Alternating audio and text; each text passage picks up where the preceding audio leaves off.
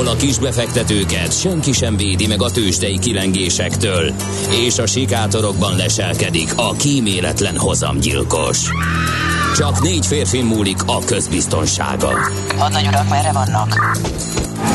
A mindenre elszánt és korrumpálhatatlan alakulat vigyáz a rendre minden reggel. Hé, kik ezek az állati nyomozók? Négy férfi egyeset és egy nyalóka. Ács Gábor, Gede Balázs, Kántor Endre és Mihálovics András. Az íróasztal mögül pedig Profit kapitány diktálja a tempót. Humor, emberi sorsok, közönséges bűnözők és pénz, pénz, pénz. Egy különleges ügyosztály. A Gazdasági Muppet Show minden hétköznap reggel a 90.9 Jazzin. De is figyelj, ne csak a bárányok hallgassanak. De miért? Ha nincs pénzed azért, ha megvan, akkor pedig azért. Millás reggeli. Szólunk és védünk. Jó reggelt kívánunk Jót. mindenkinek. Igen, én is jó reggelt kívánunk. A Millás reggeli szól a rádiókészülékekből. Mm, Ez Mihálovics biztos. Andrással. És Kántor Endrével. Ez a te madzagod? Igen. Majdnem kitéptem. Az az én madzagom, Elnézést. ne tépd ki, az én gépen be van dugva, a tied nincsen, az a te madzagod, ott a te kezedben. Igen, jogos, teljesen. Igazad van, aláírom. Na, szóval ez a Millás reggeli a 90.9 Jazzy Rádion Kántor Endrével. És Mihálovics Andrással. 0 30 20 10 909 SMS, WhatsApp és Viber számunk, úgyhogy a hallgatókkal. Optimista jó reggelt kartársak, M kartárs négy éves lesz, Isten éltessen, hogy rohan az idő, köszönök mindent kis cica. M kartárs egyébként már tudja, hogy reggel a fiúk szólnak a rádióban, ma ismét kellemes út és forgalmi viszonyok között lehet közlekedni Gödről Pestre. M3-as bevezetőn azért volt kisebb lassulás, a Sze- a Szerencs utcai lámpát viszont egy váltással negyed hét magasságában tudta abszolválni d aki rontott egyéni legjobb idején, mert hogy eh, 23 perc alatt tudta le a távolságot. A forgalom a Hungárián kacifántos, ám folytonos, lágymányos felé, főleg bicóval ír a szőke kapitány. Szia Andris, napi csatával mi lesz kezdek csalódott lenni, hajrá Zsolt, hajrá írja Zsolt. Igen, De én igen, szoktam. jogos. Na mindegy. Mindannyian csalódottak vagyunk. Nem is tudom, ma van valami? Ma semmi csatás? nincs. Nincs. Majd unalmas van. De, de, első Edvard angol király. Ja, hát jó, hát de azt szavalni kell. Velszi tartomány, igen. Na, Az- az Gézu, irodalom igazából. Gézu megjelent irodalom, Gézu. Herakleitos tévedett a folyó is, én is ugyanaz vagyok, akár belelépek, akár nem, akár egyszer, akár kétszer. Való, teljesen igaza van Gézunak. Mindenki ugyanaz. Az ősrobbanás pillanatában egy dimenzió nélküli közös valamik voltunk. Aztán elindult mindenki a maga útján. Igen. Egy nagy durranással. Nálam a tágulás is beindult. Igen, igen, igen, igen, Igen. Az, az így van. A világegyetem is tágul, meg mi is. igen. Folyamatosan. És egy, egyébként ez nagyon jól látszik, mert a Doppler effektus is látszik rajtunk, hogy a színünk is változik, ahogy tágulunk. Igen. No, nézzük akkor, hogy hogy mit kell tudni a mai napról. Az alidákat és a laurákat mindenképpen gratuláljuk meg. Miért? Mert hogy nevük napja van ma, Isten éltesse őket, jó egészséget, sok vidámságot kívánunk. Igen. M-kartást oktassuk, ma van az De els... Alinda nincsen? Alina van. Alinka nincs. Érdekes, azt gondoltam volna, hogy... És a kis Nikandereket mindenki. De azt gondoltam, hogy ez rokon név, de akkor ezek szerint nem. Na jó, oké. A teofilokat ne hagyjuk ki, a teréziákat, a batusokat se, a terkákat, tesszákat, boldog névnapot és nekik. az Adolfokat direkt. Igen, és az De Adolfokat. nem könnyű nekik ilyen névrokonokkal. Hát most már szépen lassan így elmúlik. Gondolod? Persze. Na, szóval M. Kartárst oktassuk, mert hogy az ő születésnapján van az elsivatagosodás és az asszály elleni világnap. A természet nagyon megünnepelte, tegnap bőséges eső áztatta Attól a főváros hol már megint, sajnos. Velencén semmi? Képzett, pont kikerült minket. Megint? Éppen, hogy csak a csücske volt ott. De a belencei dobság az olyan, mint egy ilyen, mint egy ilyen választó. Tehát így szét, szét szórja déli és északi irányban, nagyon sokszor, hogyha északról jön. De nem csak ez a baj, hanem hogy az Alföld nagy részén megint nem esett. Um, csak szorványosan, és ez, ezek a gyorsan elvonuló, viszonylag viharos záporok, hát most mit tudom én, 15-20 perc körülbelül egy településen, amíg esik, az nem elég, úgyhogy um, még mindig probléma a mezőgazdaságban a vízhiány. Na, és uh, hát az újságírás, a nemzetközi újságírás egyik nagy ünnepe is hmm. ma van, 1972-ben ugyanis pont június 17-én robbant ki a Watergate botrány, Igen, igen. ami ugye Richard Nixon amerikai elnök bukásához vezetett. Hát azóta is a páros, aki kirobbantotta a Watergate botrányt, az újságíró páros, az gyakorlatilag a Atya Úristen a magyar újság, vagy hát nem csak a magyar, hanem a nemzetközi újságírásban is, ugye, és erről szól Az elnök, elnök emberei, emberei bizony, nézzük bizony. meg, aki nem nézte, Dustin Hoffman és a Robert Redford remek alakításával eh, lehet eh, látni, hogy hogy göngyölítették fel a, a, az ügyet, és hát gyakorlatilag, mint mondtam, azért írtózatosan nagy Uh, skalp az, hogy egy amerikai elnököt két újságíró szívós tényfeltáró munkával meg Bizony. tudott buktatni. És nem utolsó sorban, hát a Bob Woodward és Carl Bernstein, a két Jaj, ú, elfelejtettem a. Woodwardnak több könyvét is olvastam egyébként, de um, hát ugye nem utolsó sorban Mark Feltnek, a mély toroknak köszönhetően, aki természetesen nem felnőtt filmes szereplő, hanem ő nevezte így magát álnéven, ő volt a szivároktató, a whistleblower.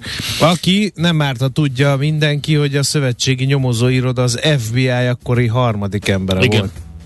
Úgyhogy elég magas. ö, De 30 év hallgatás után jött elő ő, igen, hát hát ide akkor vallotta be, hogy kicsoda.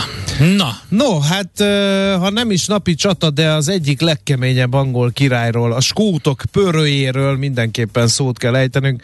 Ő első Eduard ma, az- ma vagy holnap, nem lehet tudni, lesz a születésnapja 1939-ben, ugyanis 1900-at mondtam? Igen, de nem baj. 1239-ben még nem voltak olyan pontosak a feljegyzések, mint mostanság.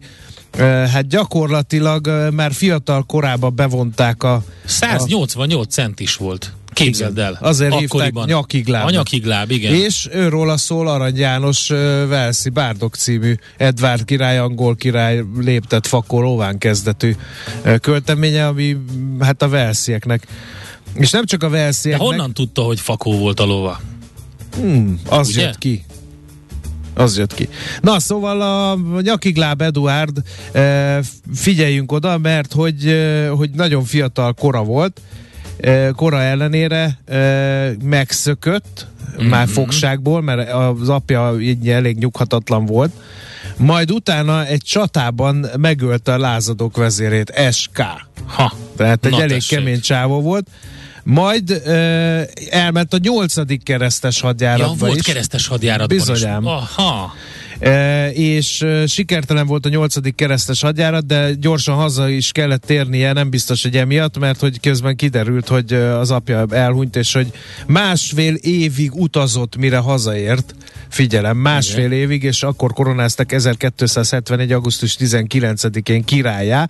Na és akkor innentől jött a, a nagyon durva dolog, mert hogy ugye a Velszi lázadásokat sorra leverte Mhm. rendkívül kegyetlen módon, ahogy ugye a Hát volt Velszi itt egy csomó minden, széle- nem, nem, nem, egy, nem egy, hogy is mondjam, nem egy patyolat tiszta alak volt Edvard, nem Igen. csak a Velszi bárdokkal, volt itt a különböző Hát ugye- zsidó kiüzetése, meg stb. Igen, aki látta... Bár a ez re- szerintem teljesen uh, szokványos dolog volt. Aki látta a is. Rettenthetetlen című filmet, az is ö, fel tudja mérni, hogy Nyakigláb Edward ö, milyen volt, hiszen a William Wallace által vezetett skót lázadást is nagyon durván. És Azt is nagyon... ő csinálta? Igen. Na Igen. tessék. Hát köszönjük, első Edward. Azt mondja, hogy eh, Igor Stravinsky orosz zeneszerző, 20. század egyik legnagyobb zeneszerzője 1882-ben született. Én azt gondolom, hogy egy jó Stravinskit mindenféleképpen érdemes meghallgatni. Kellemes eh, hangfalak kellenek hozzá, és akkor lehet. Kihagytad a vasfejűt. Azt, azt direkt hagytam ki, most én nem akartam. 1682. 12. Na. Károly svéd király a vasfejű. Na hát ha A rókát, Ha Eduard Stravinsky. kemény volt, akkor, akkor 12. Károly még keményebb volt. Ő csak egy esemény, vagy egy momentum az ő életéből, hogy mindenki a na- napi csapta rajongók megnyugodjanak, hogy már nem tartott elég izgalmasnak az előtöltös ö, puskával való medvevadászatot, és kitalált mindenféle módszert, például hálóval és késsel. A udvartartásra a szívbajt hozta, mert hogy imádott vadászni, medvére különösen, és hogy így mondta, hogy ez így unalmas, tehát hogy aztán kipróbálta a láncsát, az is unalmas volt. Hát ez így nincs kihívás, úgyhogy hálóval és késsel is vadászott medvére, és hát ott aggódtak, a, hogy mi lesz ha a koronázott király. Tessék. És egyébként nagyon durva csatákat vívott, például Nagy Péter oroszszára. Köszönöm szépen. Igen. Már nem is beszélek Jó, Stravinskyről. de Stravinsky, én vagyok a háború, te vagy a béke. Uh, Venus Williams, amerikai teniszezőnő, 1980-ban született ezen a napon. Róla semmi? Kiről? Venus Williams. Ja, most láttam Egy azt a filmet, csata. amit, uh, amit uh, agyon dicsértek a Richard királyt. Um, Na? Na, Eh, amiért- vegyes érzelmei ami után vannak. pofont kapotta, vagy előtte, igen, előtte kapott pofont. Előtte adott pofont Igen. Will Smith, és utána mm, vette át a díjat. Figyelj, én mindig elismerem az egyéni teljesítményeket, és tényleg nagyon le a kalappal a, a Williams testvérpárok előtt, testvérpár előtt, de hát én nekem nem volt szimpatikus az a a, a, a figura, Mert? amit megformázott. Hát azért valahol mégis Ja, én nem csak... láttam a filmet. Ja, akkor nem spoilerezek. Oké. Okay. Venus Ebony Star Williams, négyszeres olimpiai bajnok, korábbi világelső, egyéniben, párosban, vegyes párosban, összesen 23-szoros Grand Slam torna győztes teniszező nő, úgyhogy azért ezek előtt az ember más nem tud, mint leveszi a kalapját, sapkáját, és, És meghajol. gyűrögeti. És meghajol. Igen, Igen. annyit tudunk tenni. Jó, akkor neki küldjük. Uh, és természetesen uh, a négy évesnek az Humphreys McGee kiváló formációnak új lemeze jelent meg. Erről is szól a New Wings. Nézz is! Ne csak hallgass! millásreggeli.hu Nézzük, mit ír a sajtó ma reggel, bár én Nyakigláb Edvard történetébe feledkeztem bele inkább, és Értem, hát akkor semmi. az utolsó skót király. Árstoppok az, az, a, meghosszabbítása. az a film, Volt de mindjárt is, jön, igen. a, na az még Nyakigláb Edvardról szól, úgyhogy elég nagy lenyomatot hagyott ő a, a világtörténelemben. Na de nézzük, mit ír a magyar sajtó. Hát kérem szépen a legfontosabb árstopp marad, Mm-hmm. mindenki nyugodjon meg, benzin ár uh, 2022. november 1 Kamatstop. 480, hitelmoratórium, kamatstop december 31-ig marad, úgyhogy csirkemmel is marad hatósági áras, ugye az élelmiszeráraknak is megmarad a, a hatósági ára, úgyhogy ez mindenhol ott van, aztán itt van, A hogy... Portfolio.hu-n többen elemezték a helyzetet, a többek között Palkó István is és Csiki Gergely is különböző szemszögekből, de nagyjából az üzenet az ugyanaz, és pont ezt kérdezi, az árstoppok velünk élnek, de mit üzen és kockáztat ezzel a kormány? Például azt mondja, hogy Eldölt ugye, hogy a kormány még tovább tartja fent a piaci árakba beavatkozó intézkedéseit. Ez egyrészt érthető, hiszen a meghatározott termékek árai csak tovább növekedtek az elmúlt hetekben. Másrészt ugyanakkor egy csapda helyzetet is jelent a kormány számára. Egyelőre ugyanis egyirányú utcának tűnik, ahová a kormány bement, és ez az út egyre emelkedő inflációs pályával van kikövezve, főleg, hogyha a forint is tartósan gyenge marad. Innen nehezen lehet kifordulni. Pedig az árstoppok fenntarthatósága már most megkérdőjelezhető, írja tehát az egyik cikkében a portfólió érdemes ezeket átnézegetni. Hát a magyar nemzet azért máshogy látja ezt Igen. a világot. Na, mert hogy újabb három hónap biztonság, ők így üdvözlik a, hát igen. a döntést, Igen, tehát ö, érthető. és hát na mindegy. Hát ugye a kiskutasok viszont elég feszültek, és ö, mára ö, azt mondják, hogy még többen fognak bezárni a De ne benzin. lőd le. Mert Hát nem sokára a kis kutasokkal ja, az igaz. beszélgetni. Ez igaz, így van, nem lövöm le, igazad van. Akkor tessék minket hallgatni, hamarosan elmondják a kiskutasok és a képviselőik, hogy ők mit gondolnak erről.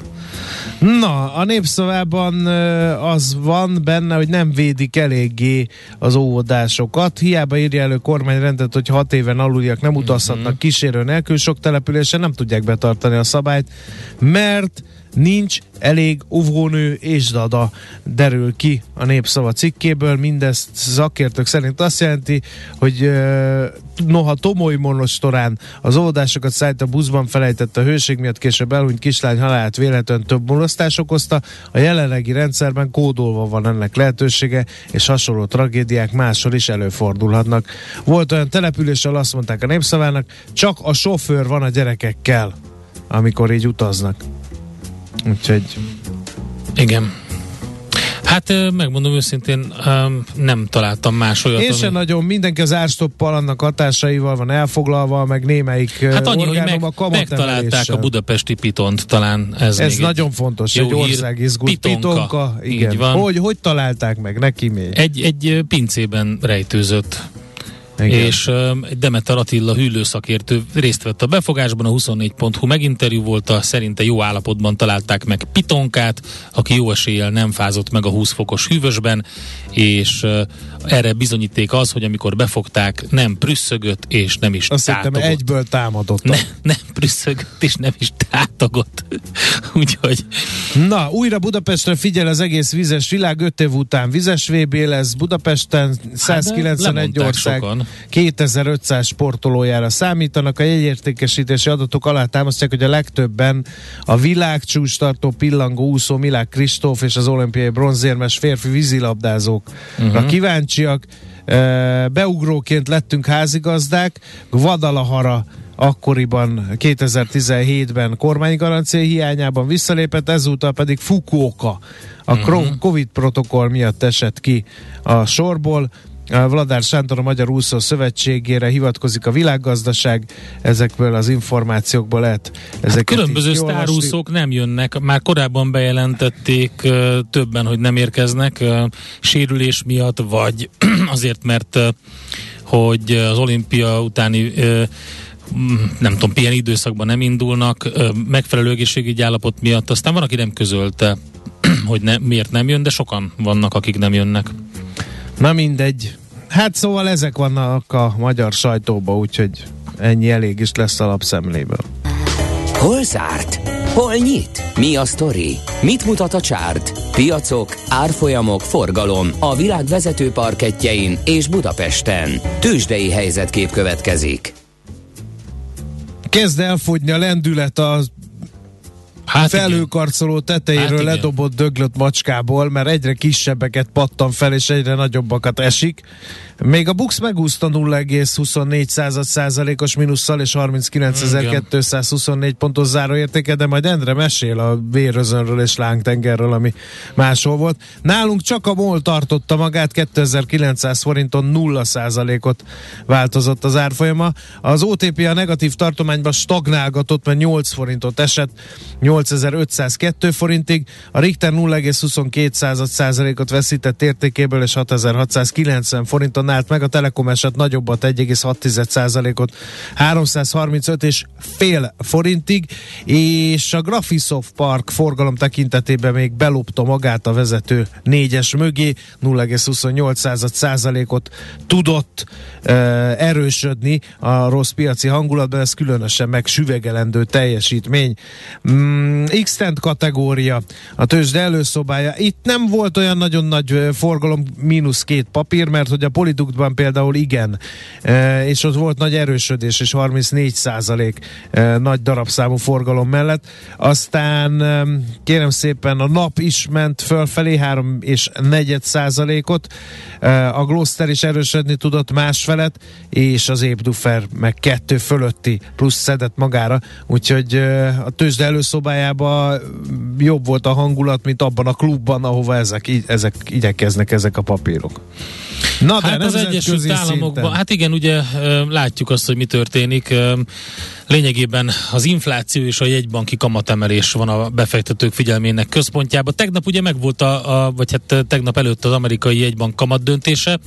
Ezen végül 75 bázispontot emeltek a piaci várakozásoknak megfelelően. Erre aztán nagy ralli indult, miután a jegybankelnök azt mondta, hogy a jövőben nem lesznek gyakoriak az ilyen magas emelések. Ez, ez, ez azonban csak egy napig tartott ki. Sőt, ugye az európai tőzsdék is nagyon csúnya esést szenvedtek, úgyhogy ez a nagyon csúnya az azt jelenti, hogy Amerikában úgy lett a vége, hogy 2,4%-os Dow Jones mínusz, 3,2%-os S&P mínusz, és több mint 4%-os Nasdaq mínusz, tehát rendesen odavágták, de most ebből nyilván kivette a részét az Apple, mármint hogy a Nasdaq mínuszból 4%-ot zuhant az árfolyama, a legaktívabb papír volt az amerikai tőzsdéken, és aztán az AMD Advanced Micro Devices 8%-os mínusza is nyilvánvalóan hozzátett, de az Amazont is ki lehetne emelni 4%-kal.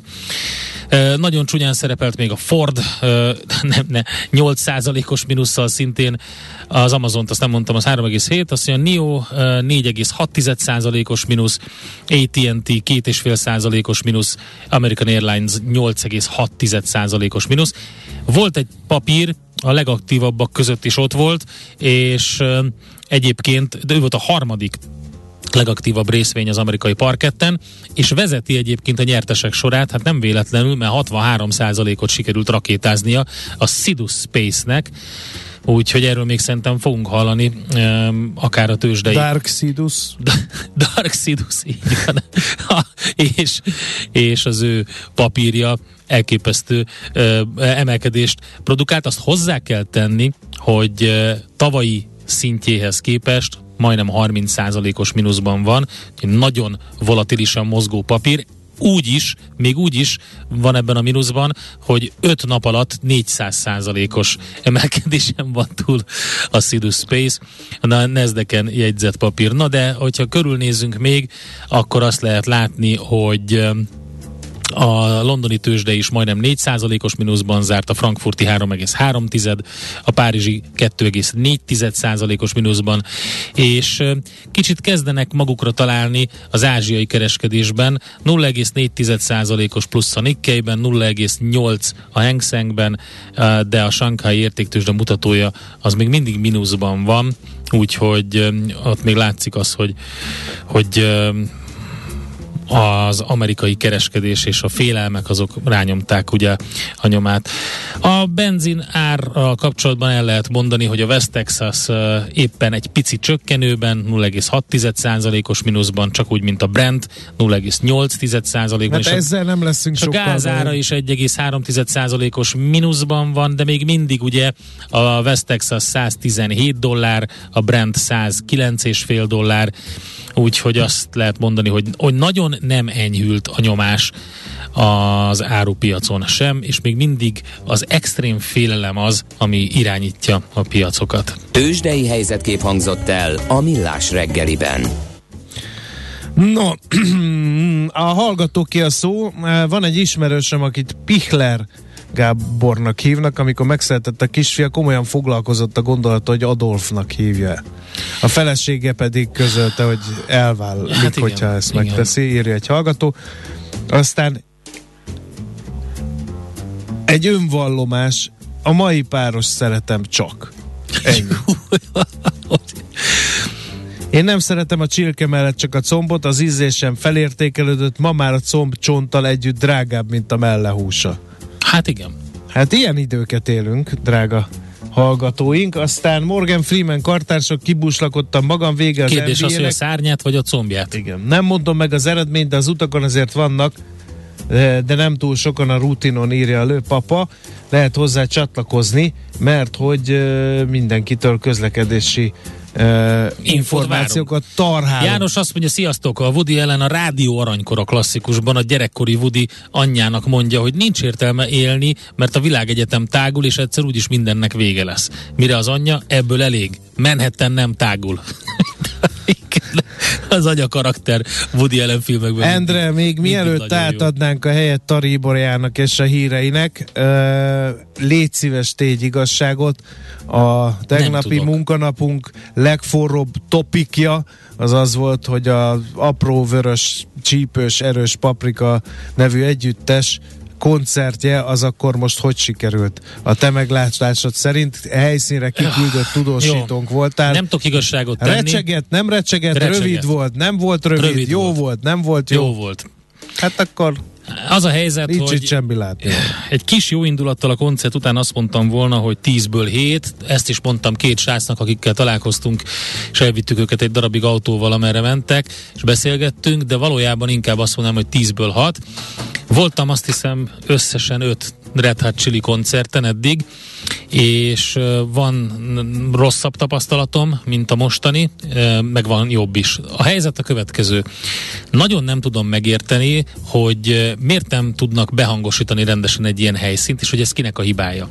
Tehát elég sok színpadon dolgoztam backstage-ben, hangosítókkal, különböző stage és láttam ennek a folyamatnak, hogy, hogy ez hogy megy nemzetközi zenekarokkal is. És azt láttam, hogy Magyarországon vannak eszméletlen profi csapatok, akik úgy be tudnak um, hangosítani egy komoly nemzetközi, akár mit tudom én, nyolc fős zenekart is, hogy azt semmilyen panasz nem éri a megszólalást. Ezért, éppen ezért nem értem, hogy itt mi történik. Tehát nem tudom, és nem, nem mentem ennek nagyon utána, de tényleg érdekelne, hogy egy ilyen zenekarnál hogy működik. Mert két, általában két felállás van. Az egyik az, hogy a zenekar elküld minden specifikációt, és azt a szervezők biztosítják számára, és amikor megérkeznek, akkor lényegében bedugnak egy pendrive-ot a az ottani pultba, az beáll úgy, hogy ők az tervezték, és akkor onnantól kezdve ők lepróbálják. Ha ez az eset van, akkor nem nagyon értem, hogy a zenekar saját hangosítói a, a soundcheckeken miért nem mértek be mindent rendesen? Miért nem nézték meg? És nagyon sokan mondták, akik föntültek szembe a színpaddal, a lát, elég drága helyeken egyébként, hogy, hogy oda recsegőve és torzani érkezett a hang hozzájuk. Nekem egy olyan helyen... Ami én, én, valljuk be egy koncerten kimondott Nem, nem jó. Én, én, én közel álltam nagyon a színpadhoz, tehát egy ilyen 18-20 méterre voltam a színpadtól, pont szembe a két uh, hangosító sátor uh, előtt bőven, és abban a vonalban, én is hallottam, hogy recseg, de engem ott elől annyira ez nem zavart. Tehát ez mondjuk szerencsés volt. A sportarénában volt korábban koncertjük, pár éve, az borzalmas volt, tehát egyszerűen olyan interferencia volt, és olyan, olyan, olyan furcsa volt az egész, hogy azt élvezhetetlen volt számomra, pedig akkor is közel voltam a színpadhoz, de nagyon sokan mondták, hogy ez, ez rossz volt. Most ezt nem nagyon értem. Rövid volt, a másik verzió az, hogy, hogy érkezik egy stábba a zenekarral együtt, és a helyi helyszíni hangosítók és stagehandek és mérnökök mérik be az egészet, és ők hangosítják ki. Ha ez a verzió van, akkor nem értem, hiszen egy saját helyszínük van, amit Akit tudhattak, ismernek, amit igen. ismernek, és akkor is be kellett volna, tehát én tényleg nem tudom felfogni, mi történik ilyen helyzetben. Például a sokkal kisebb a színpad természetesen, nem, nem, nem nagyon sokat, de nyilván nem ekkora tömegre van, de mondjuk Zágrában ugyanekkora színpadon voltak, szabadtéren, egy parkban teljesen szintiszta, kristálytiszta hangzás produkálva, körülbelül ugyanennyi embernek. De mondjuk Paloznaki jazz pikniken, ahol szoktam lenni, ott, ott is vannak komoly nagy zenekarok, szabadtéren, nem ekkora színpad, ezt ele, és nem ekkora hangosítás, ezt elismerem, de ott is be lehet úgy hangosítani a színpadot, hogy az tökéletes hangzásra adja. Prágában, a repülőtéren, a Guns hangosításával semmi, a világon semmi. Az egy lé, az hát is vagy együtt voltunk a Volton, az Iron Maiden. Az Iron Maiden, bárhol is, álltunk, ott is. Szóval, vagy, vagy, vagy szintén ACDC koncerten uh, Bécsben hiba nélkül szólt az egész. Szóval igazából ez, ez, ez, ez valakinek a mulasztása. Ami egyébként akkor rossz, hogyha az ember ennyit kifizet egy jegyért. És oda elmegy, és az élete egyik nagy koncertét akarja. Akkor most vegyük tovább. A zenekar nem volt a toppon. Tehát lehetett látni, hogy kihagytak a setlistből dalokat, le is rövidítették, egy számmal jöttek vissza, nem kettővel, az előző koncerteken mindenhol játszották, az Under the Bridge-et is itt teljesen kimaradt. Kimaradt az Under A legvégéről, hát ez van, de ez most nem baj, és ezen kívül lehetett látni, hogy, hogy többször konzultáltak, hogy most akkor mi jön, meg mit csináljanak, meg hogy játszanak. Az Antoninak a hangja nem volt a toppon, egy kicsit be volt rekedve. De Uh, és azt is hozzá kell tennem, hogy tényleg kiestek a ritmusból egy párszor, ami egészen furcsa egy ilyen, uh, egy ilyen sokat él, megélt zen, rutinos zenekarnál. De ez nem annyira zavaró, ezt, ezt ember elfogadja. A Flea, uh, a Chad és a, és a John Frusciante pedig oda tették magukat rendesen, tehát ez kompenzált érte. A látvány az zseniális volt szerintem, a színpadi látvány, nagyon klassz volt a vizualizáció. Amit nem értettem az az, hogy rendben, a Thundercat előzenekar, nem mindenki szereti, de az olyan, mint amikor bemész egy étterembe, és azt mondják, hogy akkor rendelsz egy jó sztéket, és akkor azt mondják, hogy akkor itt van egy kis előétel a ház ajándéka, és akkor látod, olyan fura, olyan fura színe van, de, meg hát minden. de azért mindegy, egy kis kevés, érzve, valami igen. kis megkóstolgatod, megeszed, oké. Okay. De aztán utána azt mondják, hogy na és akkor kérem a sztékemet, nem, előtte van töpörtyű de én nem kérek töpörtyűt, de meg fogja enni a töpörtyűt, és ha nem eszi meg a töpörtyűt, akkor, akkor nem nézheti meg, a, akkor nem eheti meg azt. Most azt nem értem, hogy a Thundercat bejelentett előzenekar után berakják a Ness nevű reppert, aki háromnegyed órán keresztül tolja a, a saját teljesen brutál felfújt arcát a színpadon, egy ilyen brooklyni, New Yorki kemény reppel, és azt várod, hogy úristen, mikor lesz már ennek vége, majd véget ér az egész, és egy lerövidített Red Hot Chili koncertet látunk. Ki a franc fizetett a Neszért? Kinek kell? Tehát nem is értem ezt a hülyeséget. Annál biztos jobb volt, hogy itt voltak és elmentetek rá, mint ha nem lett volna koncert, és megint lemaradunk a koncerthelyszínekről. Nem. Most mondtam, hogy nekem alapvetően szerencsém volt, és a koncert maga tetszett, de ezeket a problémákat, amiket felsoroltam, és kritikákat abszolút értem. Egyébként jó bőrben vannak a zenekar tagjai, nem értem mi volt a konfúzió a színpadon. Valaki, meg, valaki megvédte tegnap egy hölgy, hogy azért ennyi idősen ne várjunk már csodát hát de, Antonitól, de hát erre meg itt beszéltük az ácsal, hogy és Mick Jagger mit művel, Persze. és az Iron Maiden nem, mit az Anthony művel. is tud nagyon klasszakat, és egyébként várhatunk csodát, mert ha majd én így nézek ki, a, a, ilyen kor, korban, mint Anthony, akkor, vagy Flea, korulni fog. És még annyit, hogy a, a Chad, beszéltek arról, hogy ki hogy öregszik, ugye volt valami cikk erről. Azon rögtem, hogy tegnap a Wilfer, vagy tegnap a Wilfer eldobolt a Red Chili Peppersnek, úgyhogy, de egyébként tök jó volt az a része. A ritmus kieséseket nem nagyon értettem. A hangszerelésnek majd meg utána megyek majd a szakikkal, fölhívom az ismerőseimet. Azt írja egy hallgató, hogy az ilyen zenekarok, ilyen turnékor mindent visznek magukkal, az utolsó csavartól a legképzettebb. Ez nem igaz. Akik nem, visz, nem, nem mindig van így, úgyhogy mm, majd meglátjuk, ezt utána kell ennek járni. De egyébként, ha így lenne, akkor se érteném, hogy a helyszín már az övéké volt korábban, bemérhették volna, behangosíthatták volna, akkor mit nem tudtak? Na, menjünk! Tari Ibolya és a hírek. Műsorunkban termék megjelenítést hallhattak. Nézd a Millás reggeli adásait élőben a millásreggeli.hu oldalon. Millás, Millás reggeli, a vizuális rádió műsor. A reggeli rohanásban könnyű szemtől szembe kerülni egy túl szépnek tűnő ajánlattal. Az eredmény krétával körberajzolt tetemes összeg. A tethelyen a gazdasági helyszínelők, a ravasz, az agy és két füles csésze és fejvállalakzat. A lehetetlen küldetés megfejteni a Fibonacci kódot. A jutalom egy bögre rossz kávé és egy olyan hozamgörbe, amilyet még Alonso Mózli sem látott. Millás reggeli, a 90.9 Jazzy Rádió gazdasági mapetsója. Vigyázat! Van rá engedélyünk! A Millás reggeli fő támogatója a Schiller Flotta KFT. Schiller Flotta and Rent a Car. A mobilitási megoldások szakértője a Schiller Autó tagja. Autók szeretettel. Na, jó reggelt, 7 óra 18 perckor folytatjuk a Millás reggelit itt a 90.9 Jazzy Rádión. Kántor Endrével. És Miálovics Andrással. 0 30 20 10 ö, 9 0 9 ez az SMS, WhatsApp és Viber számunk is. Azt írja a hallgató, a mai napig betege voltam az információ hiánynak, miért rossz a Red Hot Chili hangja.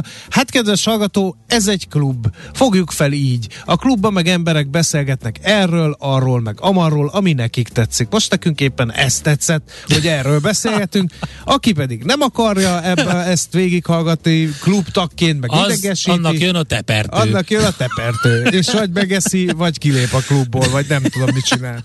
Úgyhogy, na ez a helyzet. Igen, igen, elnézést. E, e, szerintem, nem kell de elnézést. tényleg, te, Hát kedves Engem meg a nyakigláb én azt mondom, érdekelt, jó, az nem biztos baj. attól is falra azt mondom, egy páran. írja már meg a kedves hallgató, hogy mi érdekli őt, És akkor meg hogy hogy hívják, és akkor szentelünk neki egy, először egy rovatot, De a szilikát egy, egy vegyészetet napot, Vagy a paralelepipedonon alapuló geometriát nem ér érni, Miért? mert arról nem tudunk beszélni. De tudunk, mi mindenről tudunk beszélni, legfeljebb tele lesz hibákkal, meg hiányos dolgokat. De, De akkor tényleg, meg azt fogja idegesíteni. hát a, Hogy minek beszélnek a klubba a sőt, kedvenc témájáról Pont hiányosan. ezen gondolkodtam egyik nap, hogy van egy pár ilyen fanyalgó, aki, aki állandóan kritizálja a tevékenységünket, ami egyébként nem zavar engem, csak érdekesnek Engem találom, sem. szórakoztatónak, hogy, hogy jöjjön már be, és akkor csináljon már mondjuk, mit tudom én, mit, mit Tényleg. szólnak? Júliustól mondjuk Tényleg. augusztus végéig esetleg segíthetne nekünk. Úgy is a szerkesztésben nyár, nem üljön mit be, és akkor, milyen, már és akkor nagyon jó. Akkor, akkor nem lesz szó a Red Hot Chili Peppers hangosításáról, hanem arról, amit ő szeret hallgat. Tényleg, lehet jelentkezni 0 30 és utána 20 10 írja, meg, 9 0 utána 9. írja meg a vélem, véleményét, Nem, hogy nem. mi azt nem szabad. Nem, azt majd én fogom megírni szabadságról. Na nézzük Oké, a közlekedést. Budapest legfrissebb közlekedési hírei, itt a 90.9 jazz Baleset történt a Pesti úton befelé, eh, a Bakancsos utca közepén, eh, tényleg. és eh, a 17. kerület Rákosligetnél is van fennakadás, vasúti átjáró 10 perce van lezárva, Laca nagyon ki van akadva miatta, úgyhogy segítsétek azzal, hogyha valaki tudja, hogy mi történik arra felé.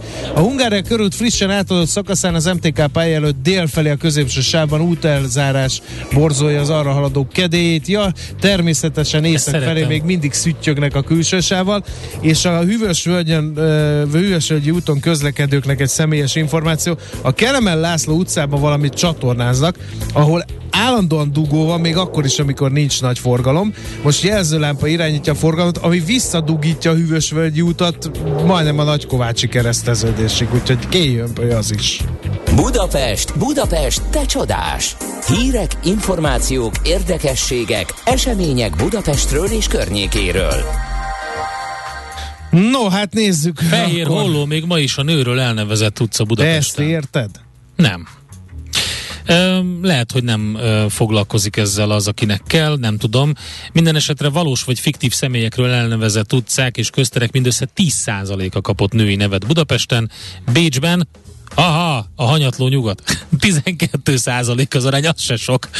De Ez az. ott 2013 óta tudatosan törekednek ebben is Jó, a figyelj, különbség figyelj, kiegyenlítésére. Azért ennek történelmi okai is vannak. Tehát most gondold el, hogy Igen. hosszú évszázadokon keresztül a nőnek mi volt a dolga, hogy üljön a tűzhely mellett, és várja Én haza szerintem a csatából az a első. Ö, egy biztos, hogyha az új utcák közül kell, hogy legyen a leggyakoribb magyar női névből egy utca, Kovács Jánosné. Az kell, hogy legyen, az legyen Ez az, a el- az, legyen az első szerintem.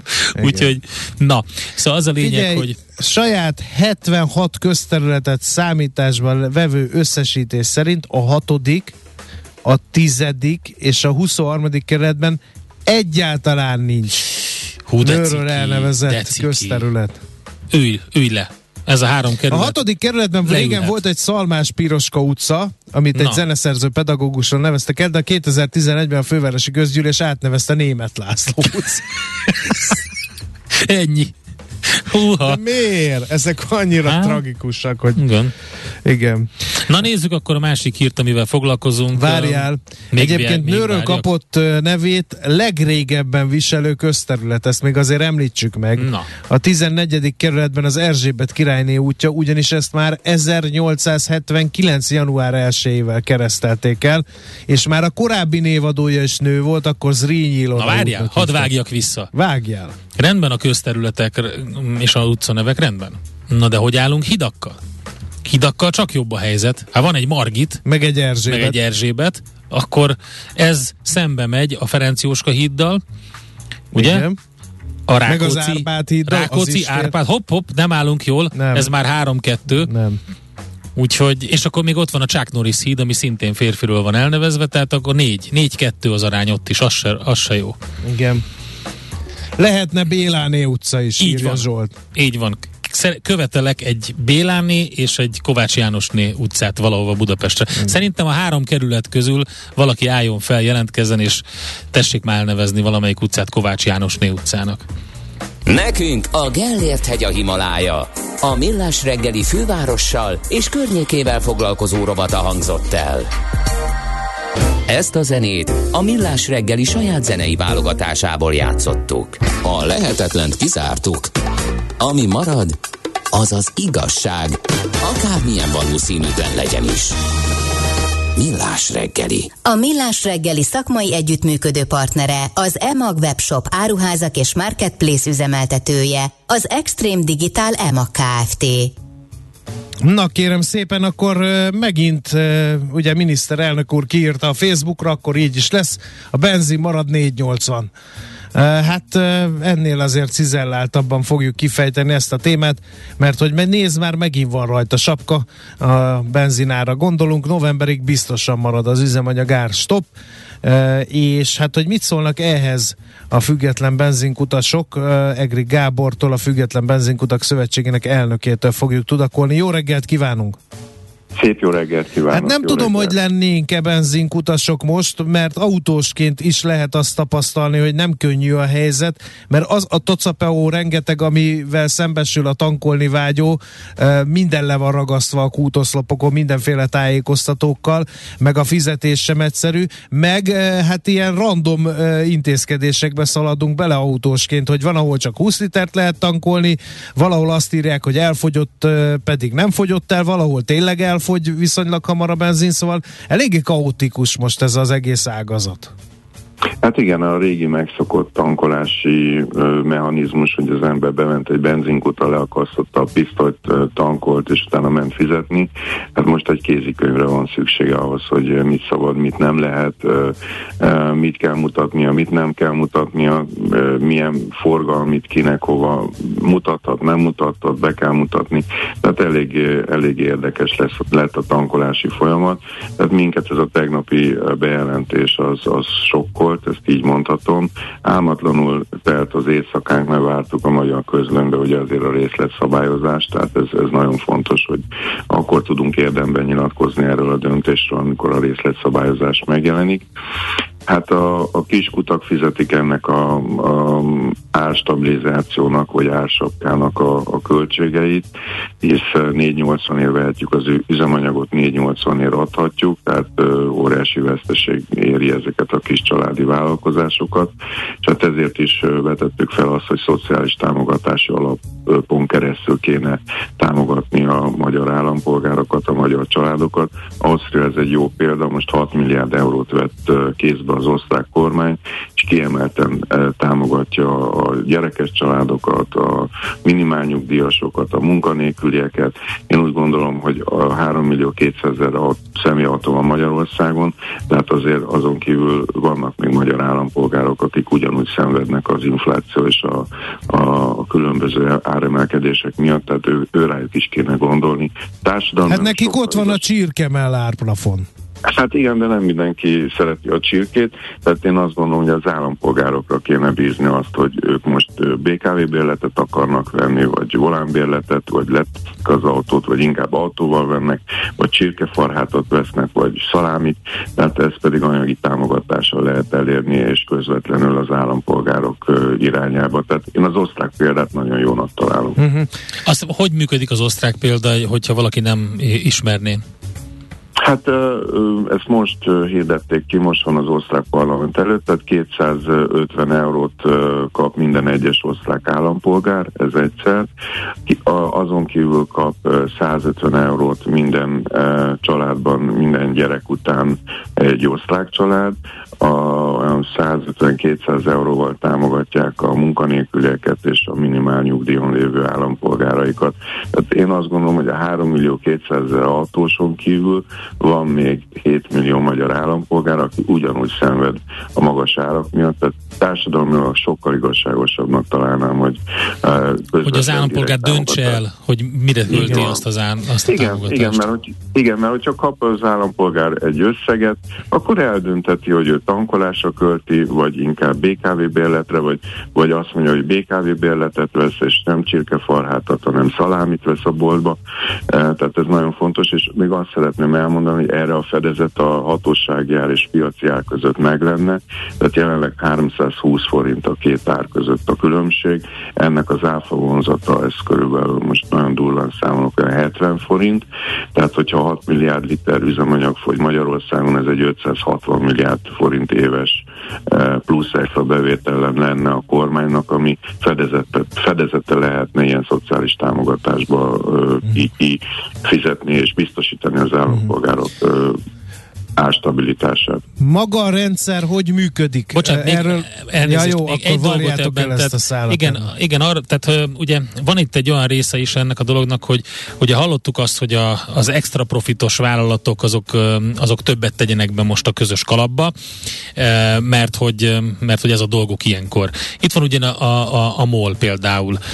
A MOL-nál ugye tetemes nyereség keletkezik, amiatt, hogy a, ezt az orosz urál típusú olaj és a nyugati brand típusú közötti ár már hónap, hónapok óta több mint 30, 35 dollár a különbség, ugye, és ez viszont a finomítói marzsot megemeli a molnál. Tehát nem lehet azt mondjuk, hogy, a, hogy, a, hogy vagy nincs ilyen terv esetleg, hogy, a, hogy azt mondják a benzinkutasok, hogy rendben, hogyha a molnál ilyen tetemes nyereség keletkezik, és ugyanebben az üzletákban vagyunk, csak ugye több oldalon, downstream, upstream, stb. Tehát, hogy, hogy ne a MOL pótoljon valamit, vagy kárpótoljon valamit, vagy ott lehessen megoldani ezt a dolgot?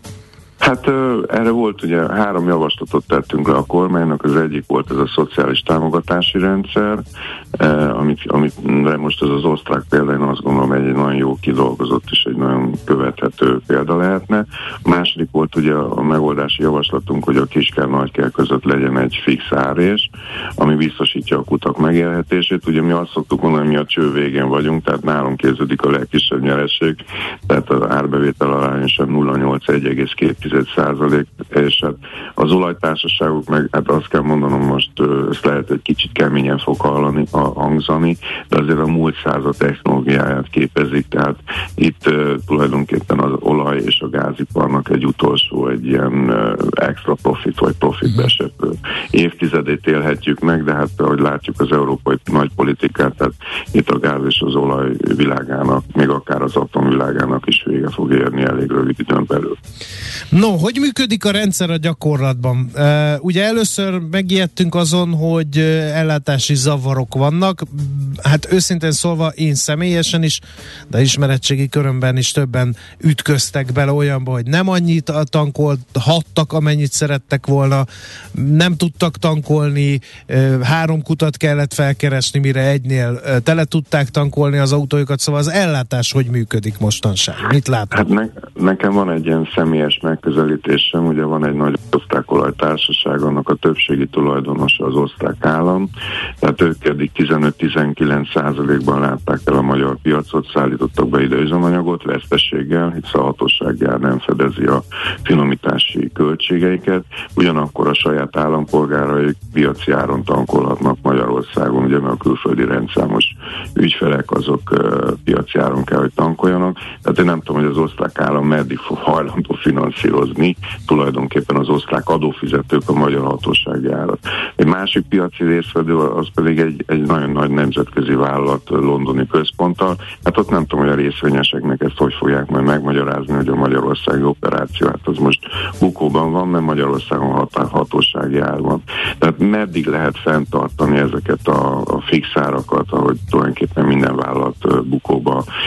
De az ellátás, az ellátás gördülékeny, mert egy időben volt, hogy kiesett, ráadásul ugye Svehádban az olajfinomítóban volt némi tűzeset, ugye fel kellett szabadítani az osztrák olajtartalékokat, vagy a magyar olajtartalékokat ennek a kiesésnek a pótlására, tehát maga az ellátás, amit tapasztalnak az autósok, az, azok a zavarok, azok állandóak? Hát most, hogy az osztrák finomító kiesett, ez 15-19 százalék a magyar piaci ellátásnak, ami egyik napról a másikra kivonult, megszűnt.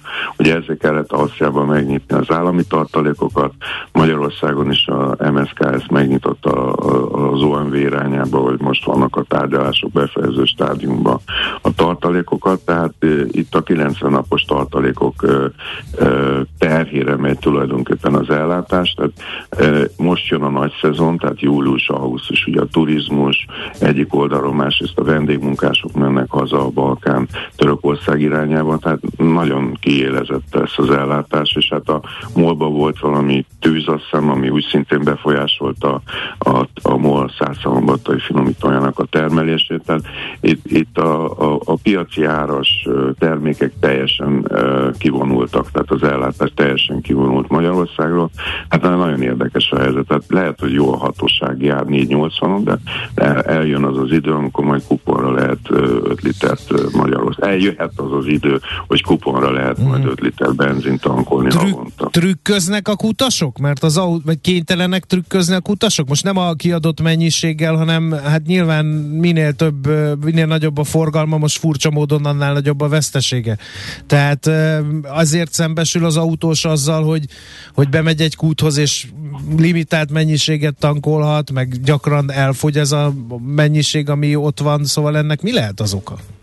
Hát ugye az elkülönbség a 480-as uh, hatóságár és mondjuk a 800, 820 forintos gázolajár között az nagyon csábító. Tehát a 320 forint, tehát egy tankoláson 12 ezer forintról beszélünk. Ez mind az autósok oldal, azoknak, akik nem tankolhatnak hatósági áron, az egy óriási csábítás. Hát a kutasnak meg hát ott van előtte, tehát amikor nem a tulajdonos van ott, hanem az alkalmazott, akkor ugye hát az egy óriási csábítás, hogy két-három-négy ezer forintot egy tranzakción lehet esetleg mellé megkeresni.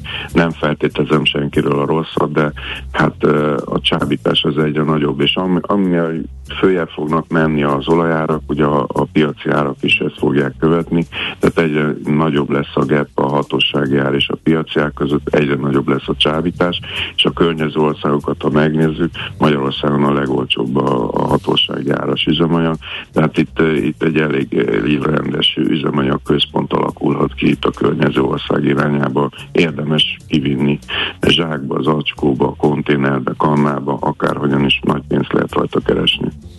Csodálatos. Mindez nyilván a kis benzinkutaknak a kárára. Értjük. Hát mi, fizet, mi úgy szolgalmazunk, mi fizetjük a, a, a zenét a buliba, tehát de, de nincs már miből fizetnünk a, zen, a zenészeket. Ez a legnagyobb problémánk. Beszélünk még, nagyon szépen köszönjük, hogy megosztotta ezeket az információkat. Köszönöm a lehetőséget, szép napot kívánok! Kis benzinkutak helyzetéről beszélgettünk Egri Gáborral, a Független Benzinkutak Szövetségének elnökével. Hamarosan jövünk, és azt fogjuk megnézni, hogyan kell egy ESG jelentést elkészíteni, mert hogy ez sem teljesen egyértelmű. A KPMG senior menedzsere Teveli Gazsó Emese lesz majd, aki elmondja. Műsorunkban termék megjelenítést hallhattak. A hírek után már is folytatódik a millás reggeli. Itt a 90.9 jazz Következő műsorunkban termék megjelenítést hallhatnak. A profit mindenek felett. Ez már nem igaz. Az ESG-nek egyre fontosabb szerep jut. Van, aki így választ munkahelyet. Van, aki ez alapján fektet be. A környezeti terhelés csökkentése, a társadalmi érzékenység és a modern irányítási rendszerek már üzleti értéket jelentenek. Készülj fel a jövőre te is! Ne csak a gondolkodásod, de az üzleted is legyen fenntartható. A profit megmaradás törvénye a Millás reggeli ESG rovata következik. Ezen belül is azt nézzük, hogy hogyan kell elkészíteni egy ESG jelentést. Te... Ennek egyre nagyobb szerepe van, mert ezt nézik emberek. Ugye korábban, néhány évvel ezelőtt azért csak néhányan készítettek ilyen hát nem is tudom, fenntarthatósági jelentést. Ezt aztán ez szépen csak, kitették a honlapjukra, és viszontlátásra. Na, de ez elegendő lehet-e a továbbiakban, és ezt fogjuk Teveli Gazsó MS-ével megbeszélni a KPMG senior menedzserével. Jó reggelt, szervusz! Jó reggelt, sziasztok! Na, hogyan kell elkészíteni egy valamire való ESG jelentést? Mire kell benne figyelni? Hát ö, első lépés az az, hogy meghatározzuk, hogy ö, kik az érdekeltek, ö, kinek készítjük ezt a jelentést. Ö, befektetői célokra, befektetői fókuszú jelentést készítünk-e, ö, mert ez határozza meg, hogy milyen szabvány, milyen keretrendszer alapján fogjuk ö, a jelentést összeállítani. Ö, és ezt követően elég sok feladata van a társaságoknak ezeket a jelentéseket elkészíteni. Elsősorban a szervezetet is fel kell készíteni, hogy megfelelő tudással rendelkezzenek ahhoz, hogy ezt a jelentést meg tudják csinálni, és mivel ahogy az előbb is mondtátok, ezek a jelentések eddig még csak a honlapokon jelentek meg, de egyre inkább olyan információkat kell közzétenni, amik a befektetői döntéseket, illetve a finanszírozói döntéseket szolgálják. Nagyon sok rétű adatot kell közzétenni, és ez azt igényli, hogy a szervezet minél több egysége, területe aktívan be legyen bevonva, és megfelelő adatot szolgáltasson ehhez. Ezt tudják a szervezetek? Tehát, hogy oké, okay, rendben van, ESG kompatibilis kezd lenni a cég egyre inkább, ugye mind a három elemének megfelel, de a, de a szervezet alegységei ezt figyelembe veszik, vagy ez egy plusz teher nekik, ilyen adminisztrációs, meg minden?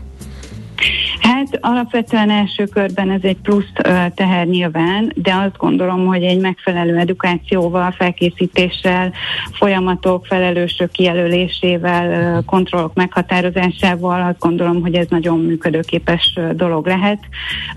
Azt látjuk, hogy egyébként az erőforrások ehhez nem feltétlenül állnak rendelkezésre, úgyhogy ha ilyen nehézségekbe ütközik a társaság, érdemes tapasztalt szakértőknek a segítségét is igénybe venni. De azért fontos, hogy legyen ilyen jelentősünk, ugye? Persze, hogy fontos. Ahogy Kinek? már említett, igen. A befektetőknek, finanszírozóknak ugye fontos az, hogy a társaságokat összehasonlítható módon tudják értékelni, ők transzparensen tegyék közé ezeket az adatokat, tehát az ő szempontjukból is fontos, így tud a társaság finanszírozáshoz, forráshoz jutni a tőkepiacokról is, a bankoktól is, ahogy egyre inkább ugye megjelennek ezek az új öm, zöld termékek, zöld finanszírozási lehetőségek, úgyhogy ez egyfajta versenyelőnyt is fog neki jelenteni. Um, nagyon sokféle gyakorlat látszik a piacon sokféle modell. Azok közül hogy érdemes dönteni? Vagy mindenki csinálja a saját magát, mert ez se jó, mert akkor nem lehet összehasonlítani a különböző jelentéseket. Igen, igen, igen. Hát eddig jellemzően ilyen önkéntesen alkalmazható standardek voltak, amik alapján a társaságok készítették a jelentéseiket. A legnépszerűbb ezek közül a Global Reporting Initiative, a GRI volt, de emellett még voltak egyéb standardek is. Ezek között ugyan voltak átfedések, de nem feltétlenül ugyanaz volt a célközönség. Ebből fakadóan ezek a jelentések nem feltétlenül összehasonlíthatóak. Ezért hát egy ilyen szabályozási ösztönző is volt az, hogy egységesítsék ezeket a keretrendszereket, és EU szinten és nemzetközi szinten is jelennek meg, jelentek meg a közelmúltban ilyen standardek, amelyek várhatóan egységesíteni fogják ezt a gyakorlatot javaslatot. Egyébként, hogyha azt nézzük, hogy teljesen a gyakorlati oldalát, akkor van olyan, hogy a minimum jelentés, ami, ami megfelel a követelményeknek, de nem szűkszavú, kicsit kevesebb teher a cég számára, amíg bele nem jönnek, addig ezt így le lehet adni. Hát Magyarországon alapvetően így a bét ajánlása az, ami iránymutatást adhat nem feltétlenül csak a tőzsdéjegyzett hanem a többi társaságnak is, hogyha szeretne ezzel foglalkozni. Itt ugye három szintű ilyen fenntarthatósági jelentés bevezetése vagy elkészítése az ajánlás a bét részéről. Az első szinten akár egy társadalmi felelősségvállalási jelentés is készíthető, ami inkább leíró és bemutató jellegű, és ez még nem feltétlenül feltétlenül tartalmaz célkitűzéseket. A következő évben viszont ezt már lehet tovább fejleszteni, és egyfajta szabványrendszer alapján elkészíteni, és akkor a harmadik évben az a következő lépcső, hogy ezt egy harmadik fél hitelesítse is. És akkor végül is eljutottunk a, a, kész, a kívánt állapotig. Uh-huh. És egyébként mennyi, mennyi idő ezt, vagy milyen határidők vannak? Hát az EU-s szabályozásnál azt látjuk, még ezek egyébként még mindig csak standard javaslatok, de azt látjuk, hogy ez elég kiterjedt téles körét fog érinteni a társaságoknak, és 2026-ban várhatóan akkor kell először jelenteni a 2025-ös adatokról azoknak a cégeknek, akik megfelelnek a, a CSRD-ban foglalt határértékek közül legalább kettőnek, tehát legalább 250 alkalmazottat foglalkoztatnak, vagy legalább 40 millió eurós árbevételük van, vagy legalább 20 millió eurós mérleg főösszegük. A nemzetközi standardnek még nem látjuk a hatályba lépés dátumát, mert ezek is még mindig csak javaslatok, és az amerikai standardeknél, az amerikai tőzsdefelügyelet által kibocsátott ilyen standardnél, az pedig attól függ, hogy milyen a társaság besorolása a tőzsdén. Például a nagyvállalatoknak már a 2023-as COP 1-2 adatokat közé kell majd tenni 2024-ben, 2025-ben pedig már a COP 3-as adatokat is, és itt már hitelesítésre is szükség lesz. Tehát elég szűk a határidő, és az látszik, hogy a standard alkotók is nagyon ilyen mhm. gyorsított munkatempóban dolgoznak, úgyhogy várható, ezt figyelemmel kell követni, vagy kísérni, um, hogy... Minősíti ezt valaki ezeket a jelentéseket? És ha minősítékkor ki, és ha igen, akkor az miért fontos? A, az EU szabályozás szerint elvált lesz a, a hitelesítés, a minősítés. Öm, és hát ezt egy külső harmadik fél auditornak kell hitelesítenie, és ugye ez amiatt fontos, amellett, hogy egy ö, ilyen szabályrendszert alkalmaz a társaság, hogy ez tovább növeli a bizalmat az érdekeltek irányába, és ez mutatja meg azt, hogy tulajdonképpen a társaság szem előtt tartja valóban, és a működése során érvényesíti ezeket az ESG szempontokat. Tehát egy hiteles, egy megbízható forrása lesz ez, ezeknek az információknak. Mennyire nehéz egy ilyen jelentést elkészíteni? Milyen kihívások vannak? Ez az utolsó kérdés. Hát igen, erről ezt már érintettem az elején, hogy elsősorban ugye maga a keretrendszernek a kiválasztása, a szervezet felkészítése, és hát Ugye azt is, az is nagyon fontos, ugye, hogy milyen adatokat kell ebben a jelentésben közzétenni, meg kell vizsgálni azt, hogy mi az, ami már rendelkezésünkre áll, mire van még ehhez képest szükség. A rendszereink képesek-e ezeknek az adatoknak az előállítására, szükséges -e esetleg a rendszerekhez új technológiát, eszközöket társítani, ami támogathatja ezt a jelentéstételt. Egyébként a piacon vannak ilyen elérhető rendszerek, de ezek nem ilyen dobozos, hogy leveszem a polcról, és a következő nap már működik is, hanem minden esetben a társaságnak a sajátosságaihoz, rendszereihez kell ezeket igazítani, úgyhogy ez is igényt, időt vesz igénybe. Köszönjük szépen az információkat, és jó munkát kívánunk! Köszönjük! Én köszönöm, szép napot! Tevel igazó MS-ével, a KPMG senior menedzserével beszélgettük végig, hogy kell ESG jelentést készíteni. Nem lesz egyszerű, de muszáj lesz. Környezet, társadalom, irányítás. Gondolkozz az üzletről másképp, hogy a profit hosszú távon is fenntartható legyen. Mert az ESG már üzleti érték. A profit megmaradás törvénye a Millás reggeli ESG rovata hangzott el. Mi a pénteki konklúzió? A hét legfontosabb eseményeinek és adatainak tükrében. Zárjuk a pozikat és pihenjünk rá a hétvégére. Milyen események hatnak a piacra a hétfői nyitásban? Devizák, részvények, tőke és árupiacok. Heti események és jövő heti felkészülés. Értékpercek. A millás reggeli treasury rovata következik. Na nézzük akkor, hogy mi az, ami volt a héten, és mi az, amire kell figyelni. Imre János van itt velünk, az OTP Global Markets osztályvezetője. Szervusz, jó reggelt! Jó reggelt kívánok, szervusztok, köszönöm Mondjuk azt, hogy megint mondjuk mély három, ponton mondjuk, a forint. Nem, nem ezt mondjuk. Mondjuk azt, hogy mondjuk. három szóba foglaljuk össze az egész hét makrogazdasági történéseit. Kamatemelés, kamatemelés, kamatemelés. Mit szólsz hozzá? Abszolút teljes mértékben egyetértek. Volt volt várt és nem várt kamatemelés, illetve várt és nem várt jegybanki ülés is. Tehát nagyon mozgalmas volt a, a hét az első négy kereskedési napon. De talán kezdjük a forinttal.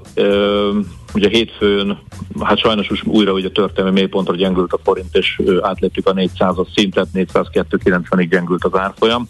És ugye itt még nem mm, igazán magyar specifikus hírek mozgatták ekkor ugye már a forintot, nyilván tudjuk meg sokszor lehetett hallani, hogy mik azok a, a tényezők, amik gyengítették a forintot, itt az ikerdeficitre gondolok, a, a magas infláció, illetve az EU pénzek körüli bizonytalanságok, sokkal inkább még ugye a dollár erejének, illetve a nemzetközi piacokon bekövetkező hozamemelkedésnek volt tudható ez a hétfői rossz hangulat, hiszen nem csak a forint, hanem a környékbeli devizák is gyengültek, illetve jelentős mértékben ugye a magyar kötvényhozamok is úgymond elszálltak, és 8% fölött stabilizálódtak a másodlagos állampapírpiacon a a jegyzések, és ezen ugye a forint árfolyamán a, a csütörtöki, hát némileg meglepő ugye egyhetes betéti rátának a növelése vagy emelése sem tudott, vagy csak átmenetileg tudott segíteni. A jegybank 6,75%-ról 7,25%-ra emelte a, a jegybanknál elhelyezhető egyhetes betéti kamatlábat.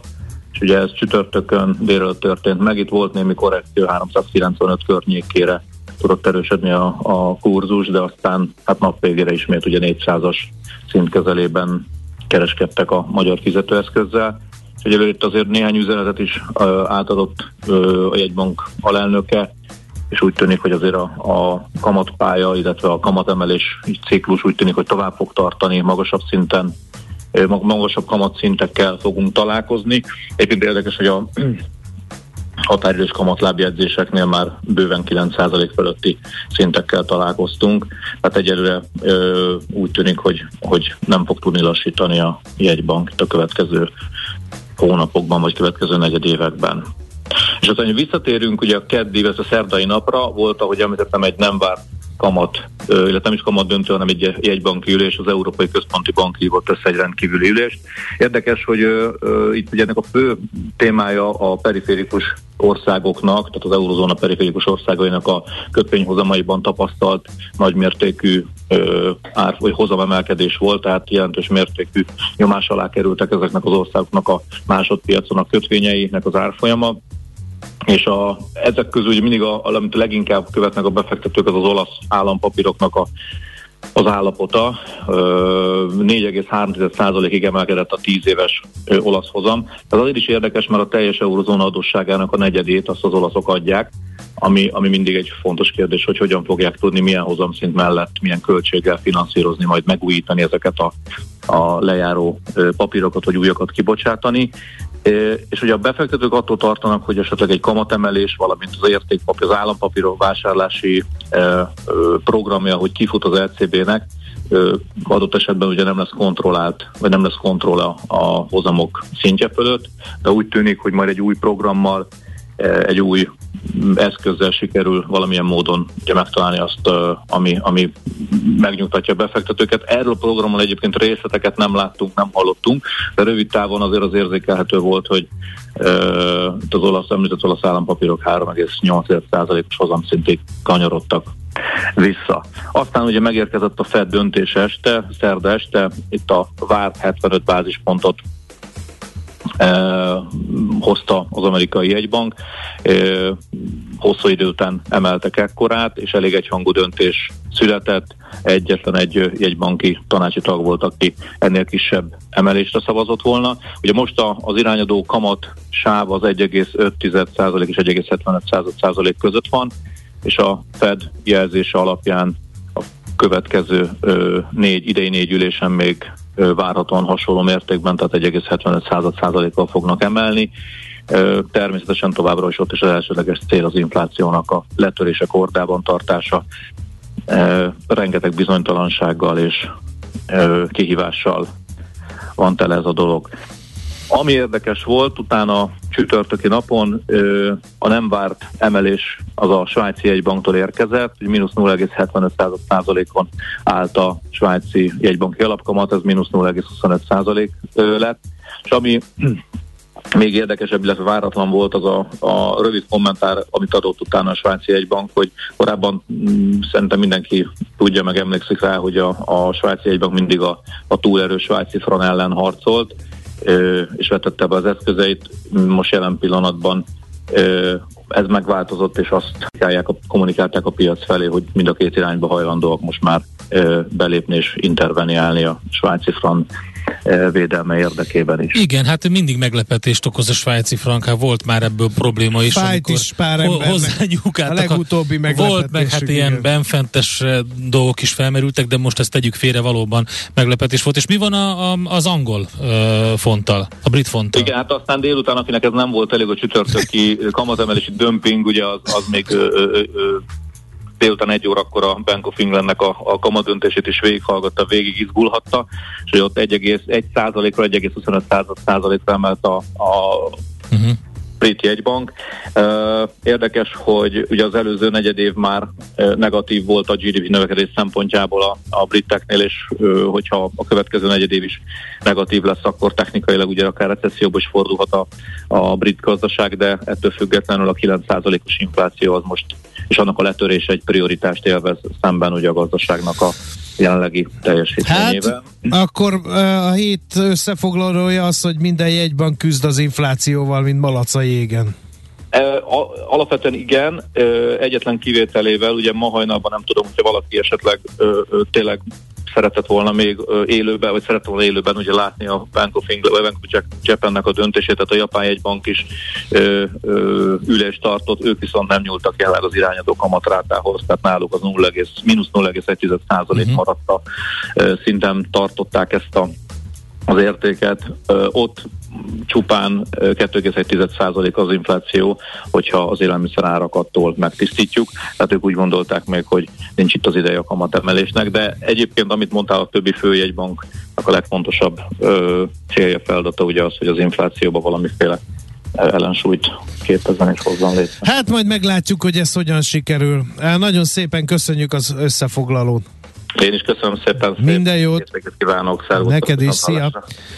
Imre Jánossal az OTP Global Markets osztályvezetőjével vettük végig az elmúlt hét legfontosabb makrogazdasági eseményeit.